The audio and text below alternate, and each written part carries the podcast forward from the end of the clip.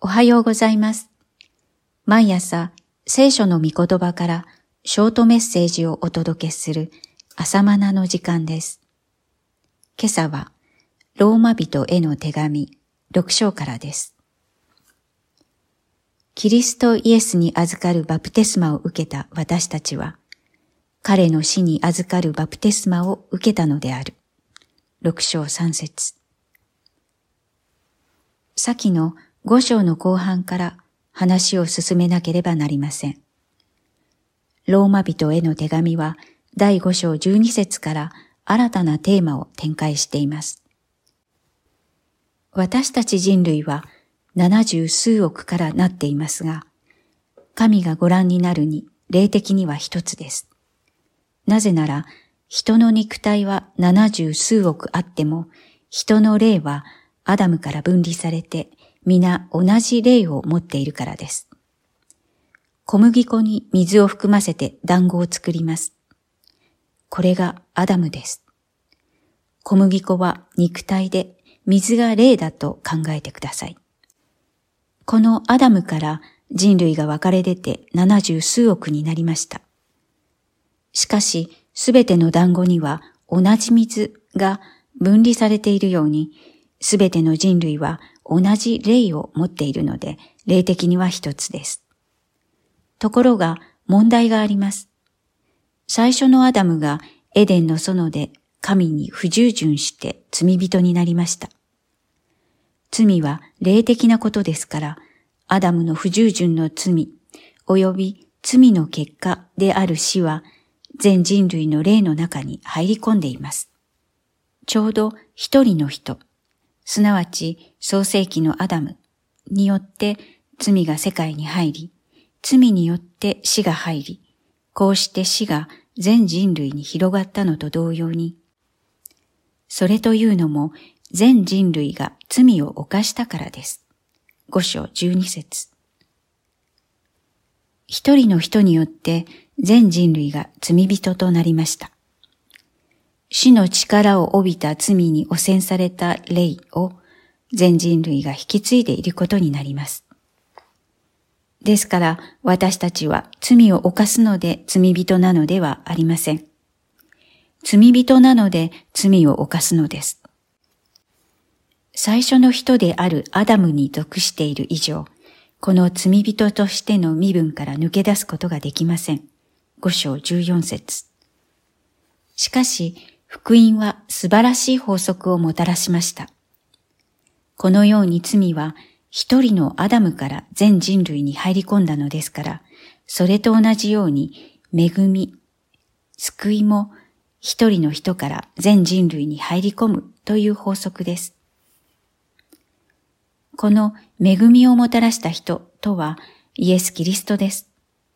罪をもたらした人が最初のアダムであるので、イエス・キリストは最後のアダムと呼ばれます。第一コリント15章45節この最初のアダムから切り離されて最後のアダムにつながるなら確実に義とされ永遠の命を得るのです。次の問題です。では、どうやって最初の人アダムから切り離されるのか。そしてどうやって最後のアダムであるイエス・キリストにつながることができるのかという問題です。たとえ立法を守って良い行いをしても、罪人としての身分から抜け出ることはできません。アダムに属している以上、その人は罪人であり、罪の結果の死から逃れることはできません。ここからが第六章です。結論から申し上げましょう。アダムとのつながりを断ち切るには死以外に方法がありません。アダムに属しながら罪人を改良しようとしても根っこからの罪人ですから対処療法に過ぎません。努力家の人は改良したり修正して立派にやろうとするのですが、罪を犯すのは時間の問題です。善良な人も悪人も遅かれ早かれ罪の前に虚しくひざまずくしかありません。ですから死ぬ以外にアダムとの縁を切ることができません。ではどうやって死ぬことができますか？それはキリストと一体となるバプテスマを受けることによって可能です。こうしてキリストの体験は自分の体験となります。注釈です。バプテスマとは水の中に浸すこと。キリスト教会の重要な儀式である。注釈を終えます。キリストが十字架で死なれたのは、あのキリストの中で罪人の私も一緒になって死んだのだと認めます。罪人である古き人をキリストと共にあの十字架で葬ってしまったのです。このことに同意して私たちはバプテスマを受けるのです。聖書はこう記しています。キリストイエスに預かるバプテスマを受けた私たちは、彼の死に預かるバプテスマを受けたのである。六章三節神の方法は小手先の改良ではなく、アダムに属する人を完全に葬ってしまうことです。古い人、すなわちアダムに属する私は、十字架でイエス・キリストと共に死んで葬ってしまいました。六章六節キリストと一緒になって死んだので、続いてキリストと一緒になって復活しました。キリストと共に死んだので、古い私はもう生きていません。今生きているのは、キリストと一緒になって新しくされた私が生きているのです。六章五節このことを見事に表現しているのが水のバプテスマです。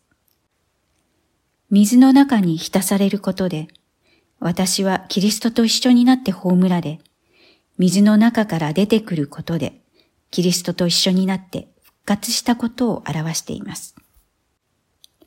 このように、バプテスマはキリスト信仰の肝です。だから、信仰が迷ったなら、バプテスマの恵みに立ち返ってください。まだ受けていない人は、ぜひバプテスマを受けてください。信仰が知的な理解から体験へとなる機会です。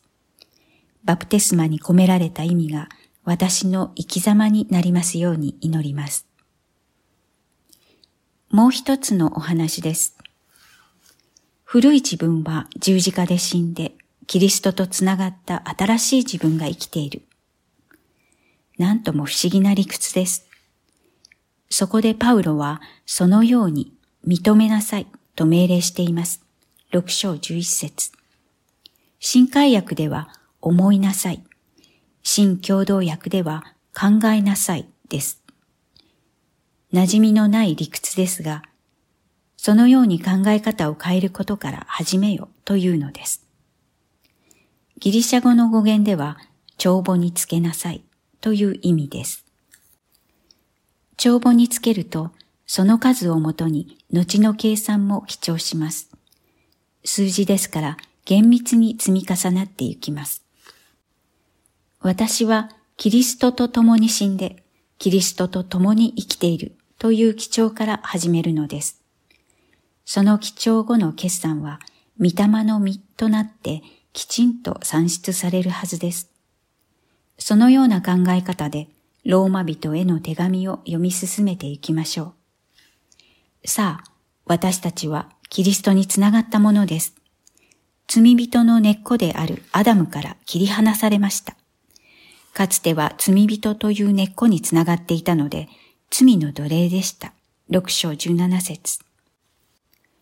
口語訳では、罪のしもべですが、罪の奴隷という訳の方が強烈な印象です。つまり、罪を犯したくなくても、罪という主人の下で、有無を言わせず罪を犯してしまう状態です。逆にそれほど強烈に今や私は義の奴隷となっているのです。18節私みたいな怠け者は義なるお方であるイエスの奴隷にでもならなければ良い行いはできそうにありません。私は神の子供ですが、あえて自ら進んで義の奴隷になろうというのです。罪人である古き自分が主人であった時は、自分の手足を罪のために使うことしかできませんでした。不義の器として罪に捧げている生活でした。惨めで不毛な人生です。でも今や、義なる主人、イエス・キリストに自分の手足を奴隷として捧げよう。あなた方自身とその手足を義の器として神に捧げなさい。13節とは、そういう意味です。主人であるキリストは、愛と許しに満ちたご主人であって、決して私を恐怖に陥れるような主人ではありません。以上です。では、また明日。